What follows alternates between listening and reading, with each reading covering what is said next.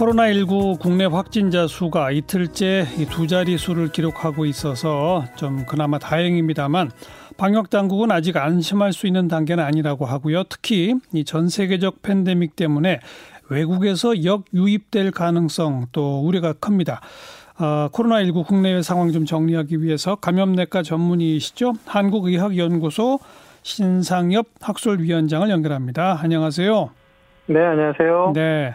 뭐 불안불안하지만 그래도 이 100명 이하로 그 떨어진 거는 매우 희망적이죠.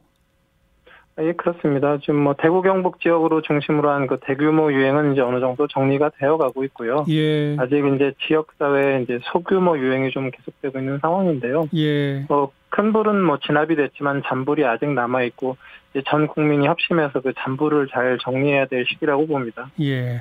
말씀하신 것처럼 대구 경북 이외에 서울 경기 세종 이런 데서 집단 감염 사례가 계속 좀 끊이지 않고 나온다는 게 이게 이제 우려할 대목인 거죠. 예, 그렇습니다.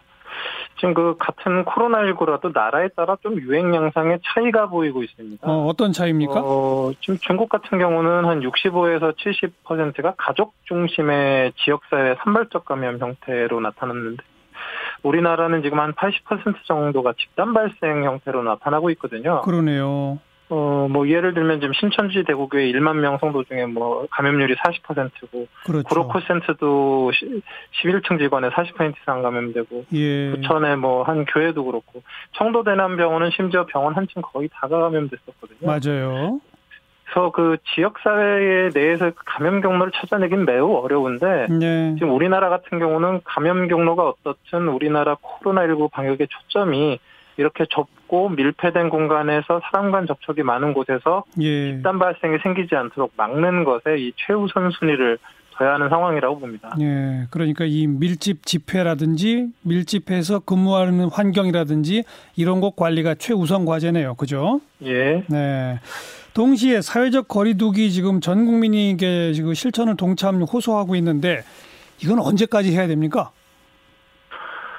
어, 이제 뭐 2월 18일에 이제 31번째 환자가 나오고 이제 신천지 중심의 대유행이 확인된 이후에 이제 본격적인 이제 사회적 거리두기가 시작, 시작됐다고 저는 보거든요. 예. 이제 한 3주 정도가 좀 지났습니다. 네.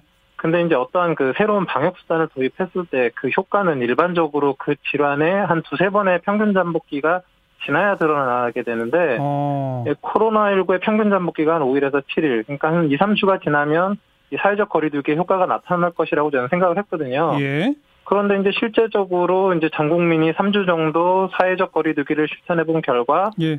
최근 유행이 어느 정도 서강 상태를 보이고 있고 그러네요. 이 사회적 거리두기가 효과가 있다는 것이 실제로 확인이 된 거거든요. 맞아요. 그렇다고 또 이 사회적 거리두기를 뭐 마냥 오래 할 수는 없거든요. 아, 경제적 위축이 크잖아요. 예. 그렇죠. 그래서 제 생각으로는 지금 방역의 견지에서만 본다 그러면 예. 지금과 같은 사회적 거리두기를 지금과 같은 한 2, 3주 정도 좀만 더 시행하면 음. 지금 남아있는 웬만한 잔불들이 좀 처리가 될 것이라고 좀 생각이 되고 있습니다. 그럼 앞으로 2, 3주는 더 해야 한다고 보신다. 예. 그럼 그 연장선상에서 학교 개학도 역시 한 2주 정도 더 미뤄야 됩니까? 뭐 비슷한 견지긴 한데요. 지금 네. 코로나19 방역의 견지에서는 23일 개학에 대해 우려되는 점이 분명히 있습니다. 왜냐하면 예. 예. 학생들의 경우 일반적으로 코로나19 증상이 심하게 나타나진 않지만 예. 학생들 사이에서 코로나19가 유행하면 학교 내 집단 발생이 될 수 있고 가정 내 이제 지역사회 감염을 촉발할 가능성이 좀 높거든요. 맞아요.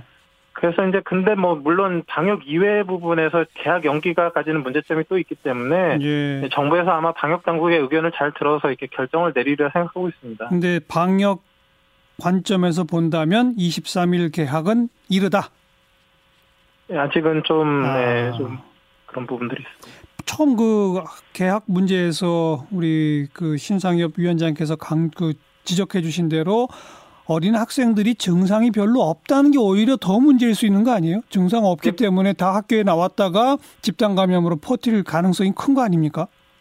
그게 문제입니다. 이제 코로나19가 초기 증상기 증상이 없을 때도 감염력이 있는 걸로 알려져 있기 때문에 그러니까요. 보이지 않게 이제 지역사회 감염을 유발할 가능성이 좀 있는 게 좀 문제라고 봅니다. 알겠습니다.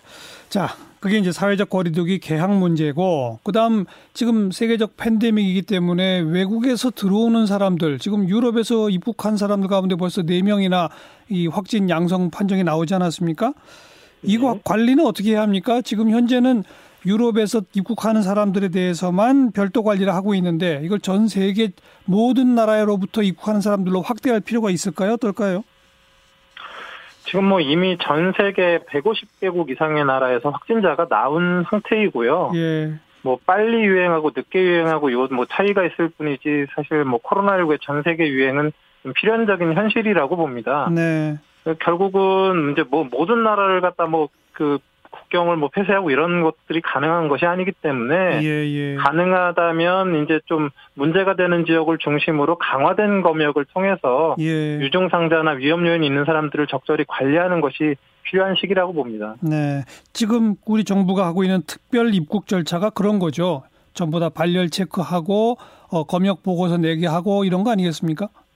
이제 그쵸 이제 위험 지역 그, 그 지역사회 코로나19가 돌고 있는 그런 국가들을 오염 지역이나 오염 인근 지역으로 지정을 하고 검역을 강화하고 이런 것들이 지금 이제 지금 방역 당국에서 하고 있는 그런 조치들입니다. 이제 그런 거를 현재는 유럽만 대상으로 하는데 여타 다른 국가에 대해서도 비슷하게 할 필요가 있느냐 이겁니다. 결국 뭐 미국이나 뭐 기타 나라들도 이제 앞으로 지역사회 감염이 이제 좀 심해질 것으로 보여지거든요. 아, 그런 지역들은 이제 그런 그 검역 강화하는 지역들이 점차 늘어나게 될 거라고 저는 생각을 합니다. 알겠습니다. 그나저나 이탈리아는 사망자 숫자가 1,800명이 넘어서 치명률이 7.3% 세계 평균보다 훨씬 높은데 왜 이럴까요? 그러면 아마도 이제 이탈리아는 이제 코로나19의 사망의 고위험군인 고령 인구가 사실 뭐 일본 다음으로 많은 나라로 알려져 있고요. 예.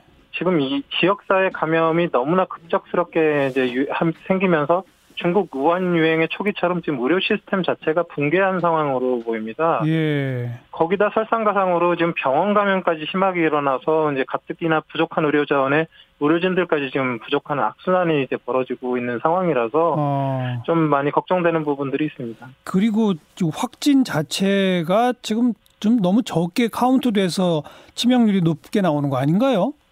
아, 그런 부분도 물론 있습니다. 있겠죠? 이제 심한 어. 증상을 가진 사람 위주로 검사가 되기 때문에 분모가 굉장히 많이 누락이 누락이 된 상태거든요. 네, 경증 네. 환자가 분모에 포함되지 않고 분자를 넣어서 치명률을 계산한 거기 맞아요. 때문에 예. 네, 그런 부분들도 있습니다. 알겠습니다.